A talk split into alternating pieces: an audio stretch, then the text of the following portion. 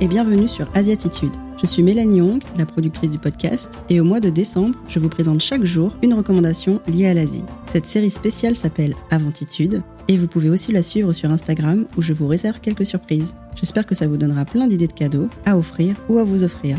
Bonne écoute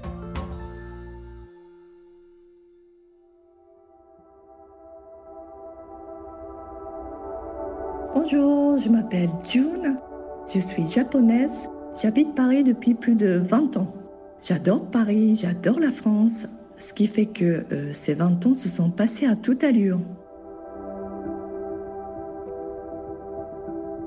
June Fujiwara a travaillé pendant 20 ans dans la communication, d'abord à l'ambassade du Japon en France, puis au siège de la marque Louis Vuitton.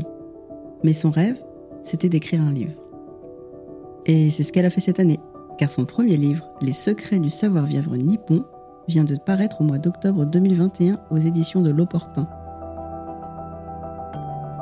Au départ de mon livre, il y avait une question que je recevais souvent de mes collègues français. Cette question, c'était Comment fais-tu pour rester si zen? Au début, je ne comprenais pas la question, car euh, l'expression rester zen n'existe pas en tant que telle au Japon. Mais petit à petit, j'ai compris, en fait, que quelque chose en moi était resté profondément japonaise, malgré mes 20 ans passés à Paris. Et cette quelque chose, que j'ai appelé la japonitude, me permettait de naviguer, peut-être mieux que d'autres, parmi le stress, l'angoisse, les sentiments de jalousie ou culpabilité, etc., etc. Du coup, euh, je me suis penchée sur ma japonitude et c'est devenu un livre, car euh, tout d'abord, je voulais répondre à la question de mes collègues et ensuite, je voulais partager ce savoir-vivre japonais avec un plus grand nombre de Français. C'est le regard de ses collègues français qui a amené June à se poser des questions sur sa personnalité dont certains aspects étaient influencés par sa double culture. Ces questions ont joué comme un miroir grossissant, parfois peut-être déformant. J'aime beaucoup le fait que June ait transformé ses remarques sur sa zénitude en introspection personnelle sur sa japonitude. Elle utilise ce mot, j'adore. Et en fait, sa démarche de décortiquer ce qui la caractérise pour la partager ensuite, c'est vraiment tout ce qu'on souhaite faire sur Asiatitude. Dans Les secrets du savoir-vivre nippon, elle aborde quatre grands principes de vie. L'éloge de l'impermanence, la quête de l'harmonie, la beauté du dépouillement et le rituel de purification. Alors, à qui ce livre s'adresse-t-il? Je pense, en toute modestie, que mon livre sera un excellent cadeau de Noël, surtout pendant cette période d'incertitude et d'angoisse.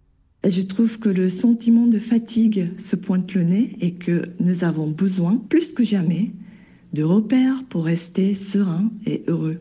justement, dans mon livre, je dévoile plein d'astuces très simples et pratiques pour retrouver les valeurs essentielles. Parce que c'est ça la japonitude. Il s'agit d'être en paix avec soi-même et en harmonie avec son entourage. Je vous recommanderais de partager mon livre avec vos proches, avec tous ceux qui vous sont essentiels dans la vie.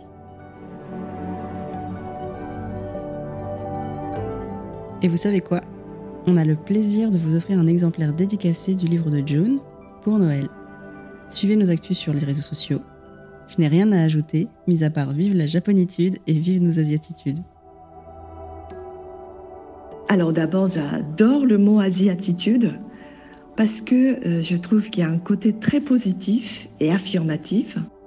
On reconnaît nos valeurs asiatiques, on est fier de l'afficher ensemble mais on célèbre aussi sa diversité. Mon asiatitude à moi euh, se rejoigne parfaitement à la japonitude, en l'occurrence. Pour moi, c'est la notion de respect par rapport à l'autre et aussi par rapport au monde qui nous entoure. Ce que qui dit respect dit aussi un peu d'humilité et de bienveillance. Et ce sont pour moi des valeurs qui sont euh, à l'opposé des postures d'arrogance ou de mépris. Et euh, ce sont des valeurs qui deviennent de plus en plus importantes. Voilà, donc euh, je pense qu'il y a un vivre ensemble en Asie qui est très différent du modèle occidental et je pense que l'on peut en être très fier.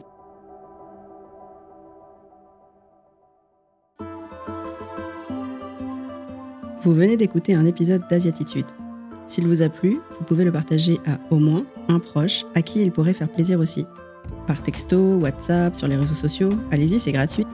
Vos amis seront heureux et en plus, nous, c'est ce qui nous aide le plus à faire connaître le podcast. Et pour suivre le podcast et ses actualités, rendez-vous sur le site web et sur Instagram. C'est là que tout se passe et en décembre, il risque d'y avoir quelques surprises pour vous. À demain pour un nouvel épisode.